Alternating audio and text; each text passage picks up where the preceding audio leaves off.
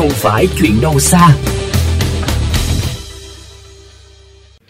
Quý vị thân mến, hưởng ứng Ngày Quốc tế Không khí sạch cho bầu trời xanh, Trung tâm Sống và Học tập vì môi trường và cộng đồng Live and Learn đã thực hiện các dự án chung tay vì không khí sạch, hướng tới nâng cao nhận thức và thúc đẩy giải pháp về cải thiện chất lượng không khí và bảo vệ sức khỏe trẻ em và cộng đồng. Hiện Live and Learn đang triển khai các hoạt động đồng hành cùng người dân kiểm soát nguồn thải như hạn chế than tổ ong, đốt rơm rạ, rác thải. Ngay sau đây mời quý vị cùng tìm hiểu về hoạt động này thông qua chia sẻ của bạn Nguyễn Minh Quyên, cán bộ mạng lưới Live and Learn. Xin chào bạn, bạn có thể chia sẻ việc Live and Learn phối hợp với các sở ban ngành và các quận huyện kiểm soát nguồn thải từ bếp than tổ ong đem lại những kết quả như thế nào không ạ? Theo báo cáo của Sở Tài nguyên Môi trường vào quý đầu quý 2 năm 2021 thì còn khoảng 2.166 bếp than đã giảm 96% so với năm 2017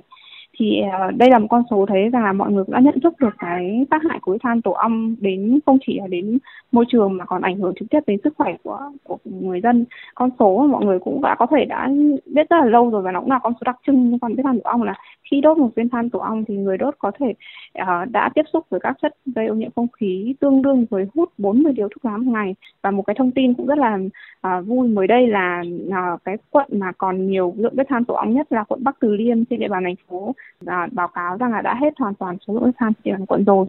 Để giảm thiểu việc người dân đốt rơm dạ, đốt rác thải tại nhiều quận huyện thì Live and Learn đã đưa ra những giải pháp hay là những cái sáng kiến cụ thể như thế nào thưa bạn? Khi mà mình nhìn ở góc độ người dân thì mình thấy rằng là ô cái rơm dạ đó thì nó không còn có giá trị với tôi nhiều nữa.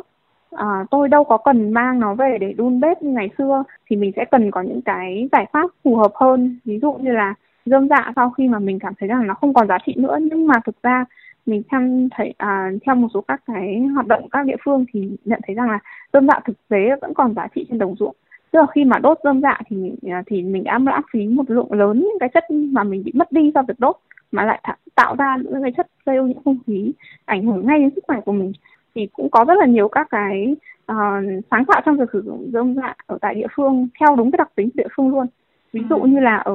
Đông Anh thì là mọi người gom rơm lại và mọi người uh, kết hợp với đất uh, với với cả bùn để có thể uh, làm nên những cái vật liệu xây dựng cho cái nhà thờ ở trên ở trên địa bàn thôn. Hay là mọi người có uh, gom rơm lại để uh, phục vụ cho chăn nuôi sản xuất nhỏ ví dụ như giải chuồng gà hay là uh, giải thêm uh, à, trộn vào thêm với cả phân à, um, sâu bò để có thể thành phân bón cho cây trồng tốt hơn. Hay là chính rơm dạ khi mà ủ thì nó cũng trở thành một cái chất hữu cơ quay lại đất. À, có những cái giá trị